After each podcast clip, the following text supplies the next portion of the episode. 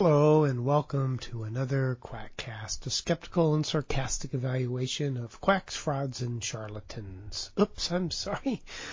I mean complementary and alternative medicine. This podcast is dated 7-11 and is going to cover the theory of acupuncture. This is brought to you as always as a side project of Pusware LLC, the publisher of the Persiflager's annotated compendium of infectious disease facts, opinion, and dogma, your uber hyperlinked electronic guide to infectious diseases, available at pusware.com, where you will also find the Persiflager's podcast, a biweekly review of infectious diseases. If you do a search of podcasts and alternative medicine, the bulk of results will point you to many sites on complementary and alternative medicine, most of which are, well, garbage. There is the excellent quackwatch.com, the source for good reviews of all things pertaining to quackery. But there is a lack of podcasts that look specifically and skeptically at alternative medicine. This is a shame, for to judge from the medical school in my neck of the woods, critical thinking and alternative medicine do not apparently go together. So you are in luck. I am an infectious disease doctor with a long interest in things skeptical, and I have been honing my podcast skills for the last six months with my infectious disease podcast available at pusware.com, by the way, if you hadn't heard the above. So I've decided to branch out my podcasting into the other area of life and medicine that interests me and have embarked upon what will be a series of short podcasts covering various aspects of alternative medicine. As Baruch Spinoza said, quote, I have made a ceaseless effort not to ridicule, not to bewail, nor to scorn human actions, but to understand them, end quote. This obviously does not apply to me. Scorn and ridicule are my two favorite approaches to all of alternative medicine because it's so stupid. But I hope I will use what I like to refer to as evidence-based ridicule. And you too will see as time goes by why this is. And so now on to the vicious screed, and today's topic is going to be the theory of acupuncture. In the next episode, we will examine the efficacy and amazing complications of acupuncture, and there are some amazing complications, but for this podcast, we will lay the groundwork of the theory behind acupuncture. And as always, I will use the royal we rather than I, since I am, of course, king of all I survey. Now, I have no doubt that most of you know what acupuncture is. It is ancient. It is Chinese. It is thousands of years old. Did I mention that it's ancient? That they have a theory that there's a life force called variously qi or qi dong and that this life force and energy is found in everything and flows through everything, including human beings. It specifically flows through 14 different meridians or pathways. It took me, by the way, four takes to say that. And when this life force or qi is blocked, disease occurs. This life force can then be unblocked by placing needles in one of up to 2,000 or so acupuncture sites Subsequently, the needles lead to an unblocked key, life energy flows, and health is restored. In modern acupuncture, they will add something across the needle, such as electricity, or ultrasound, or heat. It all sure sounds nice. It's too bad it's all really stupid. Let's go through this step at a time. First, it is ancient. Often because something is ancient, that makes the technique valid. The ancients, it is often said, possessed a wisdom and knowledge that has been lost to us. This is a common fallacy not only of quack medicine, but all sorts of fringe belief systems. The Egyptians had batteries, Stonehenge had to have been made with advanced technology, etc., etc. Atlantis was often a source of ancient wisdoms that has since been lost. It is also argued since it is ancient, it must have worked. Why would a civilization as advanced as the Chinese continue to use a system of healing if it was not efficacious? Well, the fact that a quack remedy doesn't work has never been held against it by its practitioners or its users. There is not, to my knowledge, an extensive literature from ancient China documenting the efficacy of acupuncture in randomized placebo-controlled trials, just an endless series of anecdotes. And remember, the plural of anecdote is anecdotes, not data. Future podcasts, I think, will cover the psychology of belief in quackery. Our ancients used bleeding and purging for centuries, so antiquity is not necessarily a good roadmap for determining what is efficacious. But the proof is in the pudding, whatever that means. At the end of the 18th century, the average life expectancy of someone from China was between 25 and 30 years. While there are a lot of reasons besides relying on quackery for healthcare for this life expectancy, it is not until the Chinese adopted Western medicine with, among other things, germ theory that their life expectancy jumped to 71 years. But basically, people died like flies in ancient China in part because they relied upon a healthcare system that was stupid. It is Chinese. Well, I'm not going to deny that it's Chinese, but there's something about things that come from the East that makes the critical facilities of people from the West shut down. It is Chinese and therefore inscrutable. It comes from the mysterious East, so it's allowed to have a weirdness that is not allowed in the West. The East, it is said, is filled with people who look at the world differently and have different rules for reality than those of us in the West. This is, I think, another popular fallacy. Airplanes, of course, fly in China under the same rules that they do in the West. Physics is the same everywhere, and while this is used as a mostly positive stereotype by quacks, I always think back to the movie Hearts and Minds, a film about the Vietnam War. In this movie, the film switches from a broken-hearted Vietnamese woman who is crying over her husband's grave to General Westmoreland saying how Orientals do not value life as those in the West do. Yes, it's Chinese, but the Chinese operate under the same rules of biology, physics, and chemistry that we all do.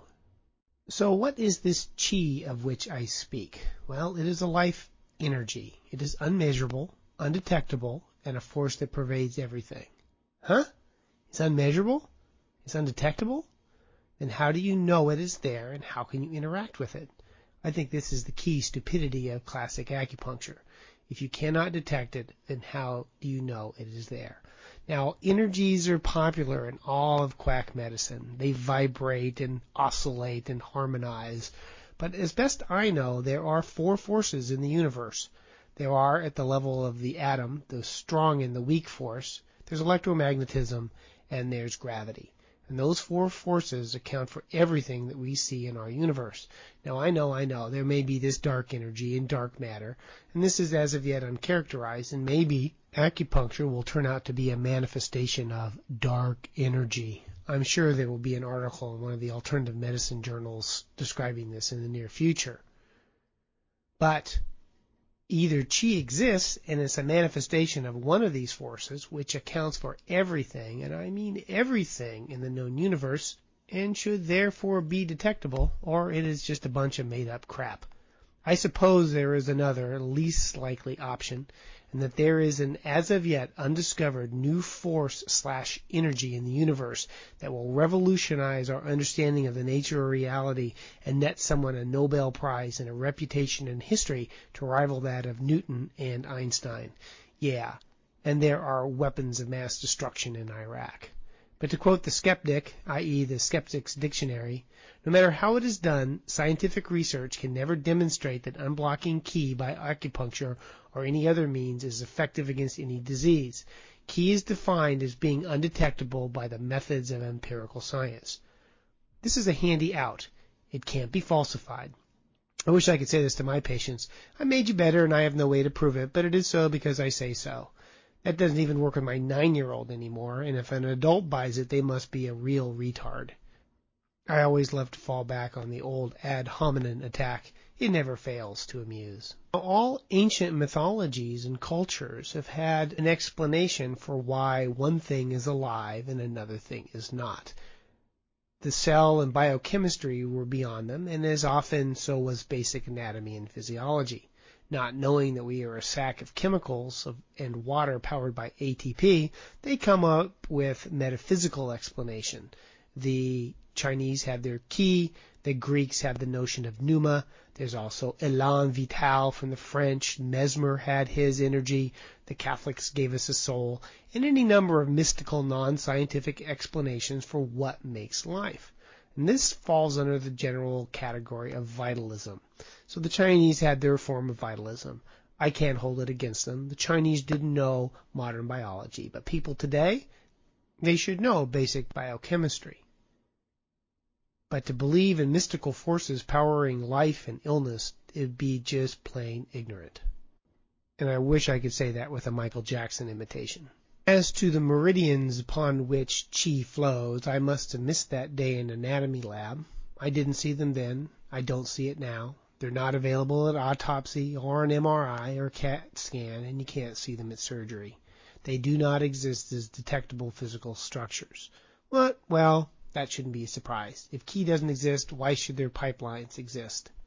Another made up structure to account for Qi. Well, what about the acupuncture points?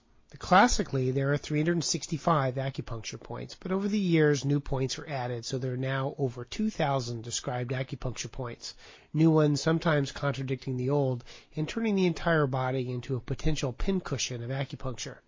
There is, safe to say, no point on the skin that, depending on the practitioner, you could not put a needle in without a quote unquote response. Like meridians, however, there are no anatomical physiological correlation with these points, they exist in much the same way that homeopathic provings do. They are basically codified anecdotes with no basis in reality. That they don't exist in humans doesn't mean much, and these points and meridians have been translated to animals as well. It turns out that horses have a gallbladder meridian, even though horses, it appears, have no gallbladder. But you don't need anatomy to inform your choice of acupuncture points. Now, it seems to me that humans doing stupid things to themselves is one thing, but to send poor Spot to get stuck with needles seems to me to be needless cruelty. Where is PETA when you need them? Wait, never mind. You actually never need PETA, but that's a whole different issue. Modern practitioners, and I'd love to put modern in quotes, will add electricity or heat or light or sound waves to the needles, and this brings up several points if these modalities somehow interact with Qi, then should not the Qi be detectable? Or does electricity interact with Qi in a non-detectable way as well? And then, how do you know it is interacting? Also, it is probably not acupuncture once you add electricity to it. Somehow I don't remember reading that the Chinese had Duracell batteries in the Ming Dynasty, which they applied to the needles. I would argue that once you add electricity to your acupuncture needles, you're no longer really doing acupuncture, that this is not the ancient Chinese unblocking of the key. And this brings us to modern theories, because some studies have been done that show that there's a release of endorphins with acupuncture, and that there are MRI changes with acupuncture. In both of these studies, which are the most frequently referenced, electroacupuncture was used. Yes, they stuck needles in people and then they added electricity across the needles. I am not particularly surprised. You stick a needle in someone and shock them, you should get a neurologic response. Yeah, duh. Last time I looked at the neurologic system, it ran on electricity. Fail to see the applicability of explaining classic Chinese acupuncture by using a system where they add electricity to it. And they do not add up, I think, to a compelling explanation of what is basically ancient Chinese magical thinking about qi and meridians. And we have known about the effects of cutaneous electricity for years. In medicine, we call it a TENS unit, a transcutaneous electric neurologic stimulation. So what have we learned? There ain't no qi, there ain't no meridian, there ain't no acupuncture points there ain't no reason to think that there is a biologic plausibility for acupuncture's quote efficacy unquote.